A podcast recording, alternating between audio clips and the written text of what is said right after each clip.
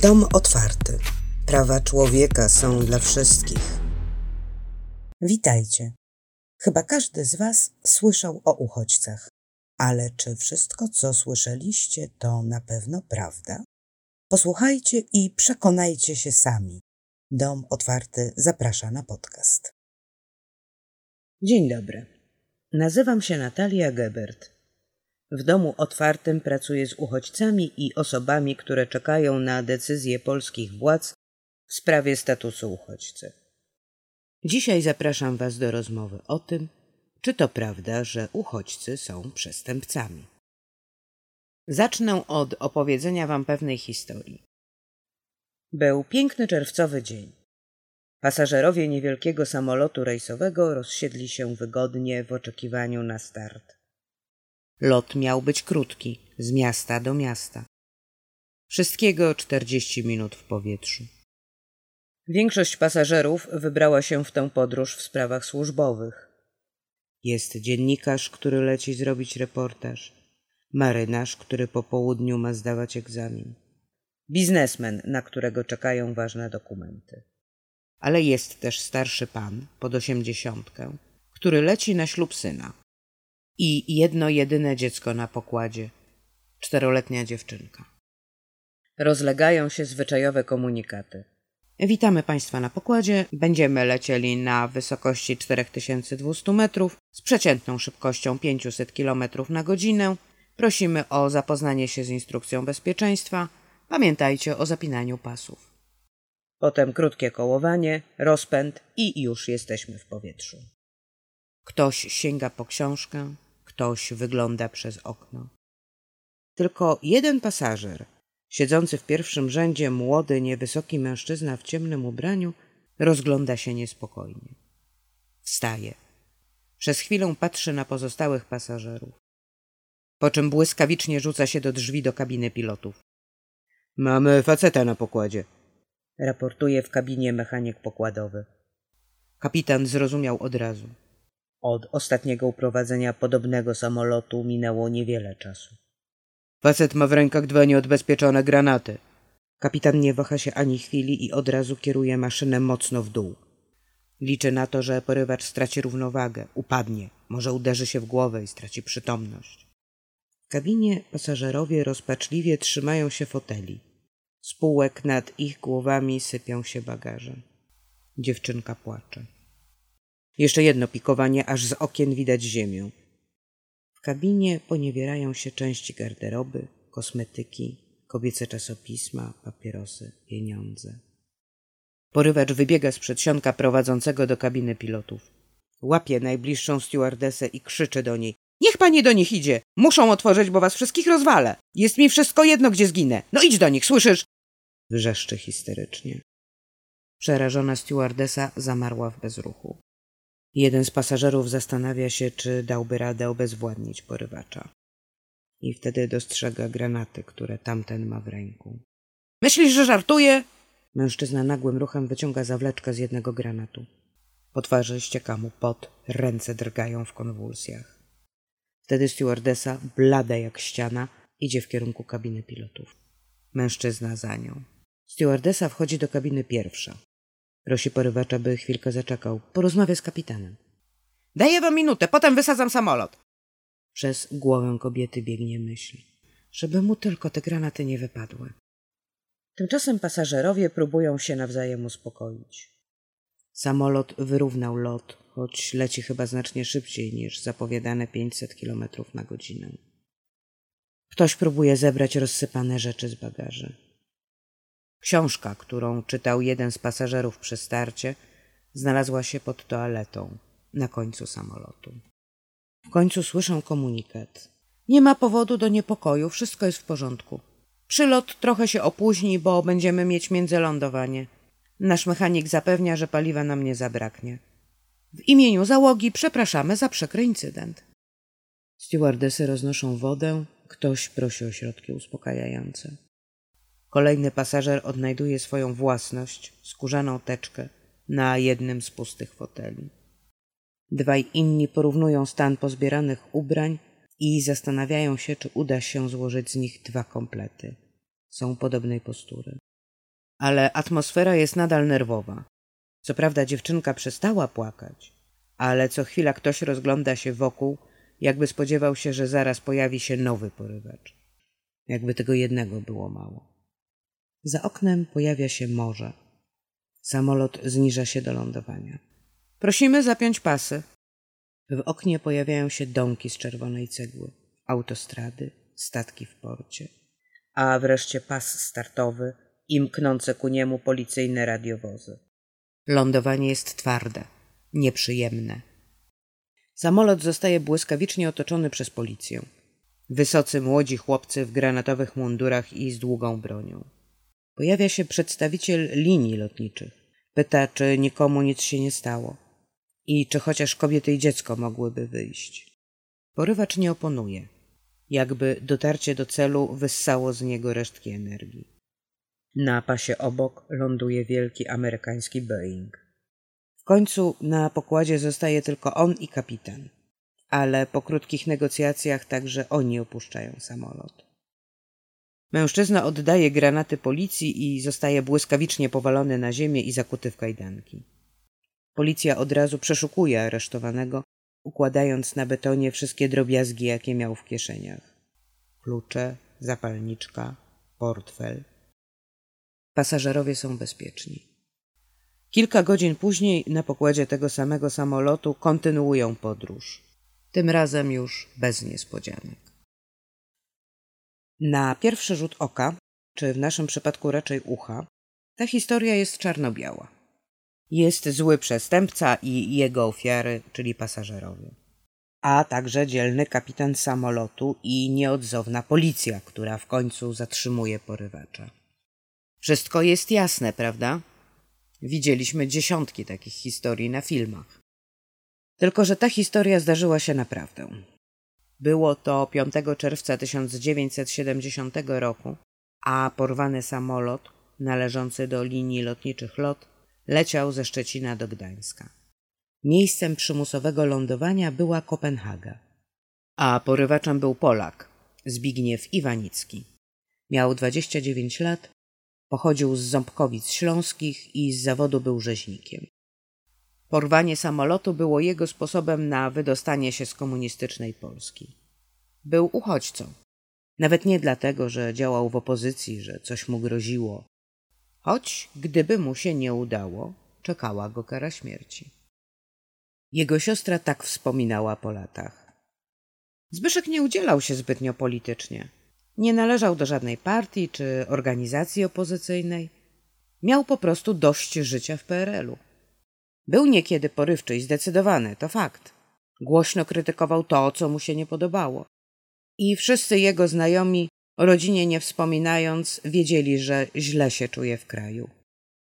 Nie on pierwszy wpadł na ten pomysł, by porwać samolot, żeby uciec spod władzy komunistycznego reżimu. I nie ostatni. W latach 1963-1983 porwano 16 samolotów rejsowych lotu. Sześć kolejnych prób udaremniono. Wtedy nikt jeszcze nie używał określenia terroryzm. Dzisiaj Polacy byliby w czołówce statystyk, bo to rekord na skalę światową. Czy nadal uważacie, że nasza opowieść jest czarno-biała? A może teraz, kiedy znacie już okoliczności całej sprawy, widzicie, że kwestia jest bardziej złożona? Fakty się nie zmieniły. Samolot został porwany, a to bez wątpienia przestępstwo. Ale mogłabym się założyć z wami o czekoladę, że już nie jesteście tak skłonni do jednoznacznego potępienia porywacza. No owszem, zrobił źle, ale miał ważne powody. Ktoś mógłby wręcz chcieć go pochwalić. A jednak Polak potrafi. Nie dało się inaczej? To porwał samolot. O tu łańska fantazja. Jeśli poprosicie waszego nauczyciela historii, zapewne opowie wam o IRA, czyli Irlandzkiej Armii Wyzwolenia, której celem była wolność od władzy brytyjskiej, a w tle był jeszcze konflikt religijny. Albo o ETA, organizacji walczącej o niepodległość Basków.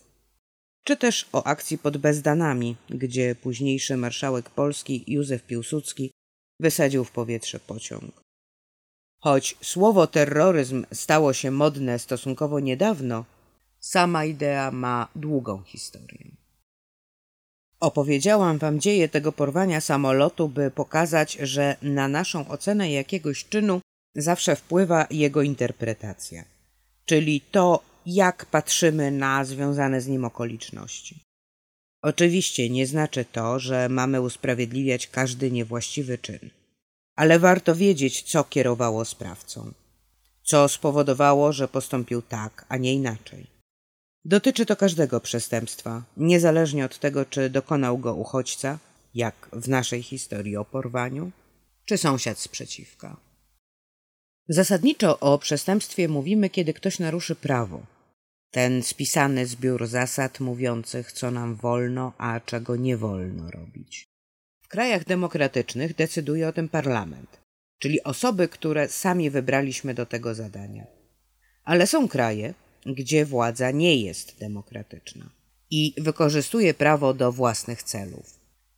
Tak jest na przykład w Tadżykistanie, skąd pochodzi wielu mieszkających w Polsce uchodźców. Kilka lat temu tamtejszy dyktator uznał, że ma dość przeciwników politycznych. Wprowadził zatem prawo, zgodnie z którym członkostwo w głównej partii opozycyjnej to przestępstwo, karane długoletnim więzieniem. W bonusie dostaje się katorżniczą pracę, tortury, brak dostępu do adwokata i lekarza. Czy osoby skazane za takie przestępstwo są nadal przestępcami z naszego punktu widzenia? Złamały wszak prawo. Ale myślę, że większość z Was zgodzi się ze mną, kiedy powiem, że to prawo jest niesprawiedliwe. Wsadzać ludzi do więzienia za to, że nie zgadzają się z władzą? Dla większości z Was, urodzonych i wychowanych w demokratycznej Polsce, to zapewne nie do pomyślenia. Ale zostawmy już rozważania o prawie. Jeśli kwestia sprawiedliwości prawa Was zaciekawiła, poproście Waszego nauczyciela wiedzy o społeczeństwie o poświęcenie temu tematowi jednej z lekcji. My zaś wróćmy do uchodźców i naszego tytułowego pytania. Choć tak zwany kryzys uchodźczy jest dawno za nami, nie ma praktycznie dnia, żeby media prawicowe nie donosiły o prawdziwych i nieprawdziwych przestępstwach popełnionych rzekomo przez uchodźców, najczęściej za granicą. Spora część tych doniesień to mistyfikacja, tak zwany fake news, albo manipulacja. Nawet prezydent USA Donald Trump, uzasadniając chęć zamknięcia granic dla ofiar prześladowań i konfliktów zbrojnych, powoływał się na zamach terrorystyczny w Szwecji, którego nie było. Fake newsy o uchodźcach to temat na osobną rozmowę i wrócimy do niego w jednym z najbliższych odcinków. Na razie skupmy się na tym, co prawdziwe. Na początek jedno zastrzeżenie, które będę jeszcze podkreślać. A mianowicie dostępne dane policyjne odnoszą się do obcokrajowców w ogóle, nie tylko uchodźców. Ostatnie dane polskiej policji dotyczące cudzoziemców pochodzą z 2012 roku. Wynika z nich, że o przestępstwo podejrzewano wtedy 2152 obcokrajowców. Z kolei dane Urzędu do Spraw Cudzoziemców mówią, że prawo do pobytu w Polsce tamtego roku miało około 106,5 tysiąca obcokrajowców. Czyli podejrzani stanowili zaledwie 2% wszystkich mieszkających wtedy w Polsce obcokrajowców.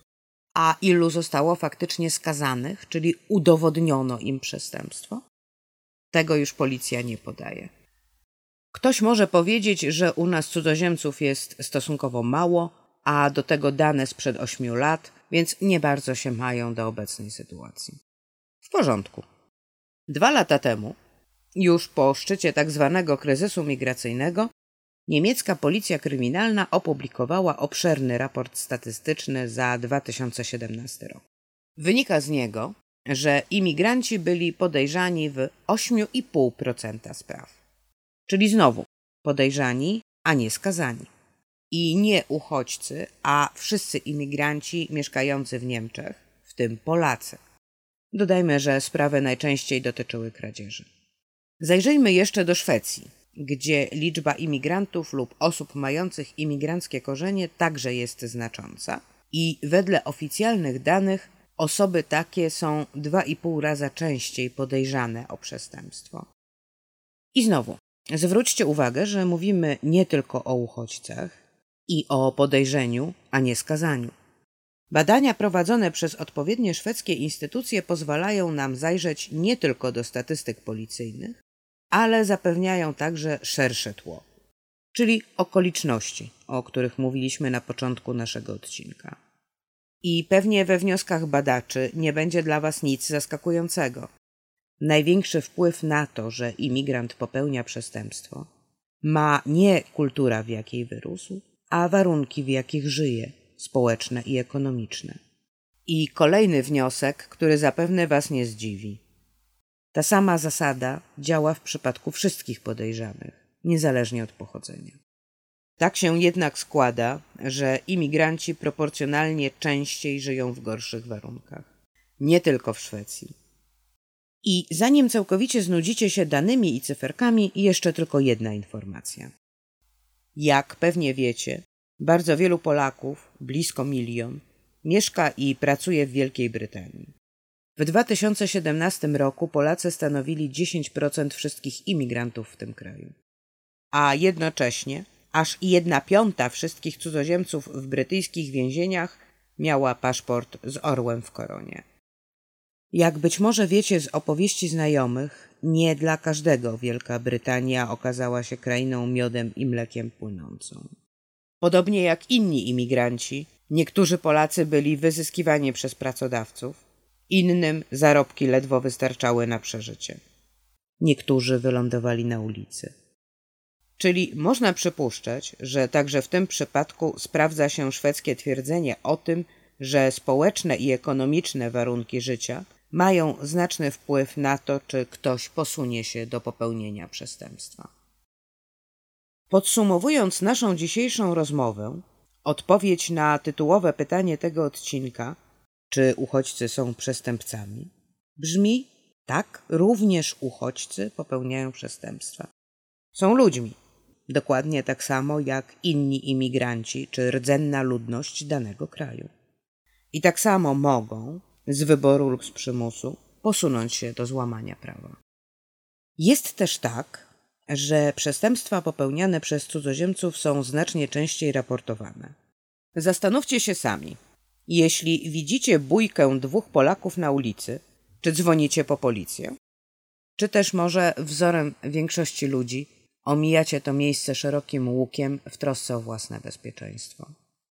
Ale jeśli w bójce uczestniczy ktoś, kto się wyróżnia kolorem skóry, albo językiem, w jakim wykrzykuje obelgi wobec przeciwnika, szanse na przybycie policji i nadanie biegu sprawie karnej są znacznie większe. I czy nam się to podoba, czy nie, kolor skóry czy obcy język sprawiają, że znacznie częściej można się znaleźć na celowniku służb porządkowych. W Polsce nie ma to oczywiście tej skali, co na przykład w Stanach Zjednoczonych ale już policja niemiecka, francuska czy belgijska są znacznie bardziej wyczulone na cudzoziemców. Z mojej własnej praktyki mogę przywołać kilka przypadków, kiedy obcokrajowiec padł ofiarą przestępstwa, a policja z automatu traktowała go jak podejrzanego. I o tym właśnie porozmawiamy w następnym odcinku. O przestępstwach wobec uchodźców, czy szerzej cudzoziemców. Do usłyszenia. Dom otwarty. Prawa człowieka są dla wszystkich.